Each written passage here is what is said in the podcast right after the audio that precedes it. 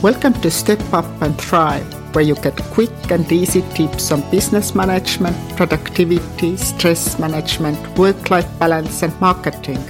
I am Tuuli Paksi, personal development coach, and my task here is to introduce you to various ways to succeed in business while keeping the sanity. Hi, welcome. Today we are speaking about risk, and my guest is Becky Paroz. With 30 years in construction, Becky Paroz has worked on some of the most demanding projects in Australia.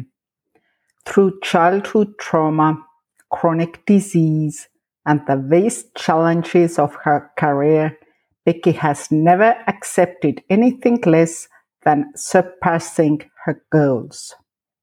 She provides coaching and mentoring and is a published author, as well as being an accomplished presenter. Welcome, Becky. Thank you for having me, Tuuli. You started your career in the industry of engineering and construction. In this industry, there are mostly men working. How was it for you? It was very much male dominated. I started 30 years ago, which gives you an idea of my age. Um, and uh, yeah, was very clearly told that this was not for women and that I didn't belong. Um, and a lot of other associated negatives with me being there. But I was studying engineering and I was I was fascinated by the concept of construction and how things were built. And it was kind of this whole different world to the one we're raised in, where we just you know take buildings for granted, like they appear magically. Um, and so I stuck by it, and yeah, here I am, several, several, several years later, uh, leading teams on five hundred million dollar projects. Uh, winning awards and doing a lot of mentoring for, for young women and business owners in that space to encourage them and support them to step up and take leadership and ownership of their careers. So, you worked in the construction area and now you are professional mentor and writer. Can you please share your journey, how you you became professional mentor? Well, I always, oh, I kind of, it's one of those things that the blokes don't like to feel. You know, they're not good at communicating necessarily in ways that are educational, you know, and particularly in construction where it is very busy, it's very dangerous. You know, yelling is sort of a, a basic mode of getting things done. So, as the industry grows and as the projects get bigger and the intensity grows, there's a need for someone to take some of the younger people under their wing and kind of guide them and give them some basics because, albeit you do four years of study to become an engineer, you honestly do not learn what you need to know when you get out on the sites and see things actually happening. You you understand how to learn and you understand why you do certain things for compliance or because of the standards you're building to. But there's a lot of knowledge you only get through being in the industry, on the on the ground, in the field. And so I just kind of, as the token chick, um, which is an Aussie word for female, uh, I um, I kind of got handed, oh, here's some graduates, you know, here's some young people. We don't really know what to do with them, but you know, make it so that they're useful. Um, and of course, the graduates weren't told that; they were just kind of, oh, here's a graduate program and so I found that I was kind of given that role whether I wanted it or not frequently. In addition to that, I always thought of myself as math oriented, most engineers are, but I was also tasked with most of the writing, again, not realizing that that comes down to a lot of the guys from my generation and earlier didn't finish their education. They went and worked on sites when they were 14 and 15, and they didn't necessarily learn how to read and write and all those things. And I had a university education, so that I knew how to craft. Um, you know, formal documents and things like that. So I often also found myself being the one to write the business plan or the, the monetary request or the extension of time and all these documents that make up the project world, project plans, procedures, how to. So when you get a bunch of young graduates who don't know how to do anything, the best way is to write down how to do things. And then they have something to refer to so they don't keep coming back and asking you because that gets pretty tedious after the, about the fifth time. Um, also kind of demonstrates they're not learning very well. So you give them a resource. So as a result of sort of those two things combined, I ended up probably being in that mentor and writing space very early in my career and kind of it just kept going because obviously once I've done it once, everyone's like, oh, you've got that on your CV. Great, you can do that for us this time. So as I changed jobs, the groups got bigger, the writing got bigger. Um, to the point where I'm, you know, I'm capable of writing full compliance systems for safety and for environmental management and QA, quality management, quality control. Um, and so about 10 years ago, I got approached to write uh, uh, some information and, and add and talk about my leadership journey in um, some anthologies. And that sort of process, I was kind of exploring outside of my industry, realizing I didn't actually know a lot of females. Um, and so I was kind of expanding my circle and, and doing all that sort of stuff. When you get to sort of 30s and take stock of your life, you kind of go, what's missing? Let's go grab some of that. Um, so I was attending some more female centric conferences. And it came to my attention that a lot of what I knew wasn't common knowledge. Um, in some ways, it was rather rudely thrust in my face. In some other ways, it was kind of gently dis- discussed.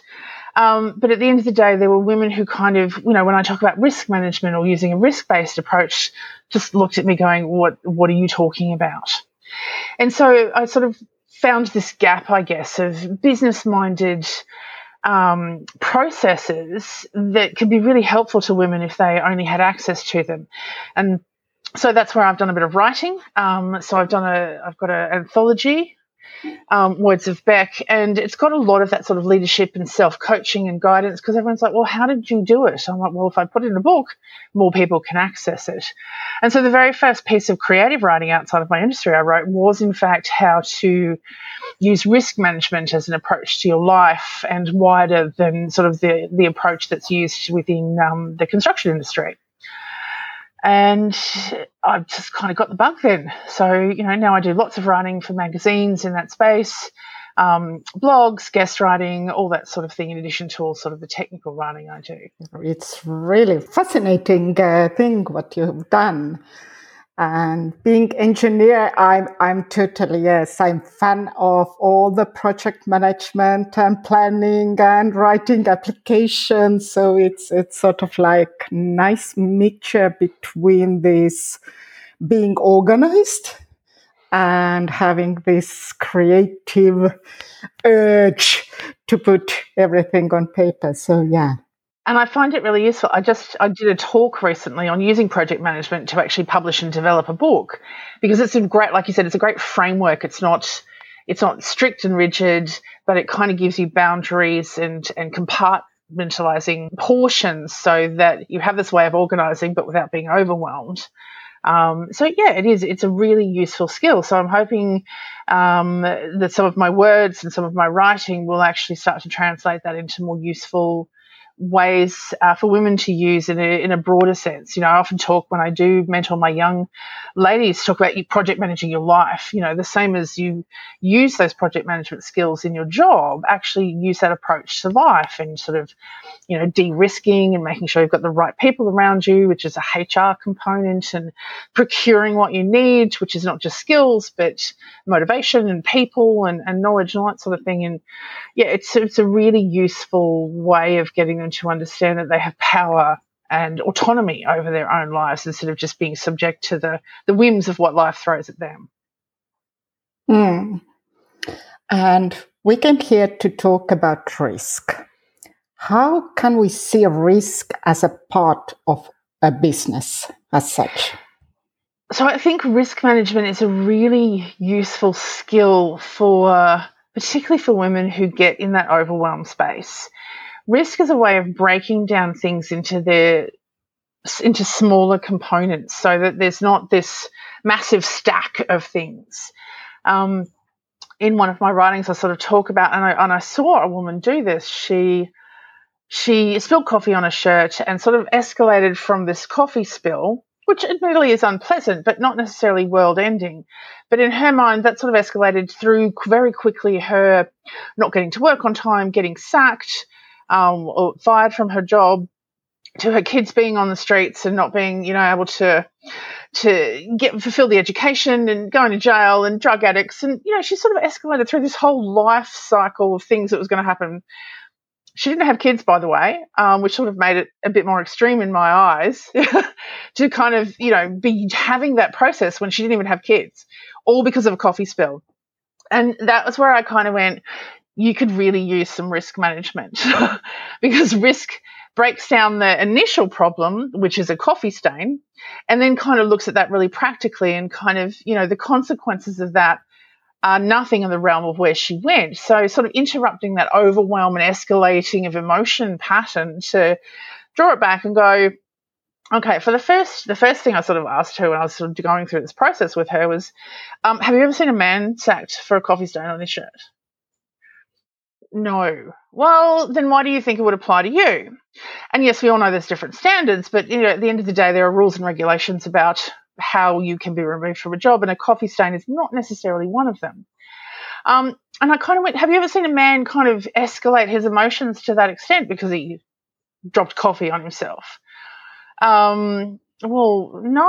I'm so so. Why are you putting all this burden on yourself and your future children um, because of this coffee stain. Like, yes, as women, we like to look neat and, you know, it's uncomfortable and unpleasant for a while and it looks a bit messy. But at the end of the day, if you're doing your job and achieving what you need, that's not something that's going to cause your life to instantly collapse the way she kind of envisioned. So it was, it was one of those eye opening moments of how we as women tend to put so much pressure on ourselves from one event and so the idea of risk is taking that one event and looking at it from a from a different perspective is, you know, how likely is this scenario playing out to occur? It, it's not very likely.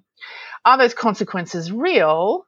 Not really. So the whole and there's there's, a, there's equations and charts you can do with risk to kind of meet that likelihood and consequence on an axis. And what that means is that's a very low outcome for that for the for that risk. So it's not something that needs time, space, or energy spent on it. Another way I kind of describe risk is, is we all wear seatbelts in a car. And that's become very common and normal. In fact, it's legislated in most places around the world. And there's a reason for that, and it's a risk control. So the risk is that if we have an accident, we're going to get thrown through the car window and have a very unpleasant time of it, if not die. So the seatbelt is that control to prevent and minimize the danger of that risk. And that's what we're doing when we look at risk is we're kind of looking for how can we minimize? How can we mitigate? How can we control that element to its lowest form so that it doesn't have this overwhelm or this impact or this life changing occurrence about it? And that's why I say for women to look at it, it can be really useful. One, you have something to refer back to when you get into overwhelm and kind of these emotions bubble up and you kind of start to pile everything on top. You can go back to something that you've kind of got to remind you, actually, it's just this. Then you have, you know, potential controls in place to kind of go, oh, well, this happens. Um, you know, as as women, we all know we've got a spare blouse. We can wear something different. We can throw a jacket over the top. We've got blazers and scarves and pins and you know all sorts of things we can accompany that coffee stain and, and or cover it with. So there's a myriad of risk control or mitigation measures for that you know coffee stain risk. And if we look at it beforehand and before that risk happens, then we're actually even better prepared for when it happens. So instead of this escalation and this overwhelm, we have this, oh, wait, I've actually looked at that risk and I've actually got some things in place. And we just go and do that and then we kind of get on with our day. Because also, as we know, when something like that happens, we also have a tendency to let it determine what the rest of the day looks like. and everything is sort of filtered through that coffee stain, as it were, and it comes out a little dirty and smelly. Um, whereas if we can kind of stop that process, then the rest of the day can be more than what you anticipated, and you'll see opportunities that were there that perhaps you won't see through the filter of that coffee stain. Um, and you know that's why I guess I'm pretty passionate about getting the message of risk and not being afraid to look at it um, because it actually gives you power back over your life. You know, when, when things happen and we feel a loss of control and a loss of power, using risk management techniques actually allows us to get back in control and back in power and have some sense of management around that event, even if it is truly out of our control. Thank you. And it was really great example of of one coffee stain to your kids into jail it, look, it sounds extreme, but this woman literally did this, and that's why I was just like, hang, hang on a minute, come on, this is, this is, you don't need to do this to yourself, you know, be kind to yourself, be gentle, stop all this pressure that is completely unnecessary on yourself, um, because you know an accident happened, yeah. You have mentioned that risk should be our friend. Can you please tell more about this one? For most of entrepreneurs, it's it's like what? Nobody want to take risk. Nobody want to, to do anything risky. Why should I keep it as a friend? Because you can anticipate, um, you can plan, all the things I said before, you know, it gives you some control and and and management over things when they happen. But if you're actually in a risk framework, what you will start to do is actually see things before they occur. now, the good thing about that is you will also start to see opportunity. So when you're looking for risk, you're looking for things that are going to deviate from the path. So, you know, this is your this is your assigned path, this is your business plan, this is this is the the, the steps you have chosen and documented you're going to take to achieve a goal. So, if you're focused on the future of that goal and those steps in a risk framework, not only are you looking for things that can knock you off that path, but while you're looking for them, you'll see things that might knock you off that path onto a better path. Because not all risk is negative, you know, and, and people talk about, oh, not taking risks, but that's why there's high risk investment. With great risk comes great reward. And so the bigger the risk, particularly in a financial environment, sometimes the bigger the payout. And that can happen in business too, not necessarily in a financial sense, but in a sense of, you know, someone crosses your path and throws out a statement that leads you to come up with another uh, another product idea or another concept that sort of isn't in the market but would fill a gap because you're in that space of looking for things that might deviate you from the path you'll often see things that might positively deviate you from the path. And so having that open mindset gives you the opportunity not only to see problems before they come and actually put measures in place to control and mitigate, like we've talked about, it actually allows you to see opportunities that you can maybe get in on early and make plans around to take advantage of. So if you're, you know, if you're speculating on the market, that's what people do. They look at sort of what's happening and look at patterns and make predictions based on those patterns for what might occur in the future and then make bets essentially, um, which is buying and sharing and trading in stocks for that potential gain. Sometimes it works, sometimes it doesn't. We do the same in life. And if we do the same in life and get comfortable with it, we will find that our tolerance for risk actually grows and is a bit more flexible like a muscle, so we know when to exert it and when to rest it. And so I think when I say risk is your friend, it not only can save you from a lot of overwhelm and sort of, you know, being mired in problems without kind of knowing how you got there, you can actually find yourself in opportunities and take advantage of them when you find yourself there. So the idea is not to stay in status quo and not to do anything different, but really checking out what would be this possibility for you and your business to grow. Correct. Yes. It's all about possibilities. And possibilities can be negative or they can be positive. And if you're, like I said, in that space, you're seeing both. Mm, thank you. This is really, really great insight. And now it's time for our quick tip section. And this is something what we do regularly on our podcast. And my question is, what is your biggest revelation about risk? My biggest revelation about risk is that looking at risk does not make it happen. And I think that's where fear and risk come in. A lot of people don't want to spend time fearing and thinking about the thing they fear because they believe they will call it to them. You know, what you focus on is what you get. There's a lot of nuance around that in coaching spaces and things like that. But risk and fear are not the same thing. Risk is a practical process of looking at what could go right and what could go wrong. Fear is allowing the emotion to overtake you and create stagnancy and lack of movement. So determining between the two and realizing that focusing on risk does not make risks happen, I think is probably I think a, a, really good statement to sort of make now that we've discussed it. And if anyone's still not sure, looking at it and planning for it and having controls in place does not automatically mean you have to, but it means you will be ready should it happen. Thank you so much. Those were really great tips for everybody to implement in their life and business. And and yeah, and if our listeners would now like to know more about you and follow you, where can they do so? So my um, my handle is Words of Bec B E K. Uh, so that's on Instagram. Uh, my website is www.wordsofbec.com.au. Remember the AU, I'm an Aussie. Um, and it must be vastly different time and temperature from where you are to where I am now.